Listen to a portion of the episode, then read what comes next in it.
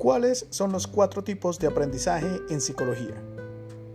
Se han identificado cuatro categorías amplias para el método de aprendizaje preferido que incluyen visual, auditivo, de lectura y escritura y, por ejemplo, el sinestético.